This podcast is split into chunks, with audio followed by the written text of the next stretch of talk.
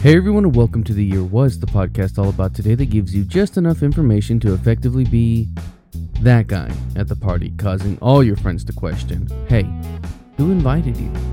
Like, seriously, why are you here?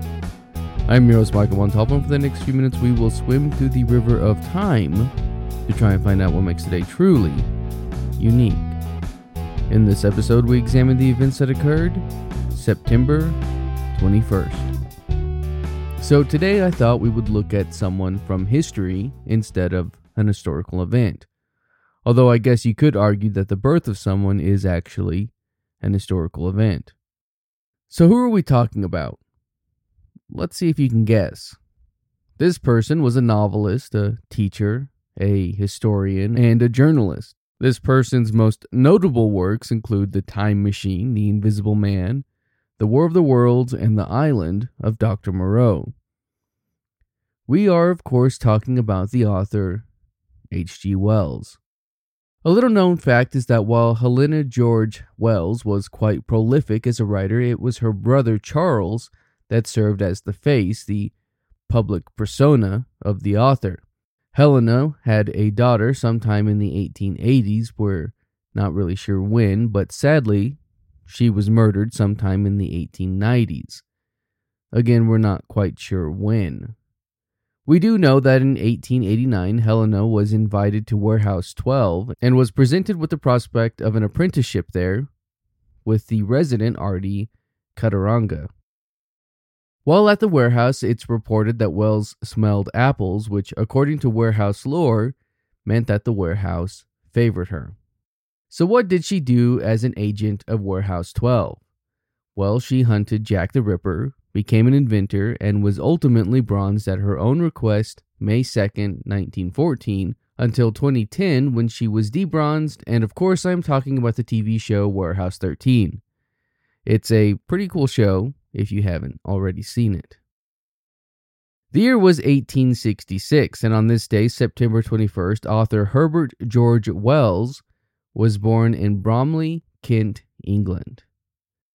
His parents were shopkeepers, and while his father did play a bit of professional cricket for a time, the family was always on the verge of poverty, at least according to Britannica. He began reading in earnest at age seven when an accident left him bedridden for months and more than a bit of time for reading. His father's shop would eventually fail, and while the family would struggle, Wells actually won a scholarship to the Normal School of Science, and not, as some believe, the Abnormal School of Science. It was here that he learned about the sciences, if you can imagine. He graduated London University in 1883, but it was while at college that he began to dabble in writing, even publishing his first short story, The Chronic Argonauts. With this new success as a writer now in place, Wells did what many would do in the same situation, and he went to teaching. He also published a biology textbook. This may actually surprise you, but one of Wells's students was none other than A. A. Milne, who, as we know, would go on to write the Winnie the Pooh series of books and stories. After his teaching days, he went on to write The Time Machine, which saw immediate success, and he began to write science fiction, predicting the future in many of his works, and often saw him compared to the likes of Jules Verne. In 1891, he married to his cousin, but when that failed, he ran off with a former pupil, Amy Catherine Robbins, who would become his second wife. What may be surprising to some is that while Wells was described as sexually unappealing, unpossessing, and a short man with a high pitched voice and a tubby in tow, he had a fair amount of secret lovers.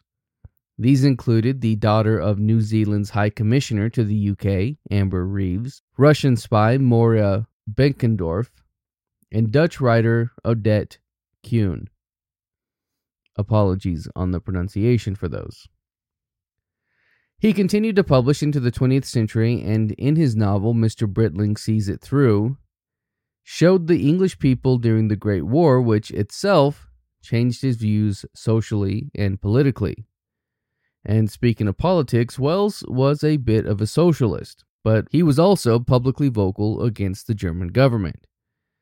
He would eventually join the leftist Labour Party of Britain and was active in forming a doctrine of human rights during the Second World War.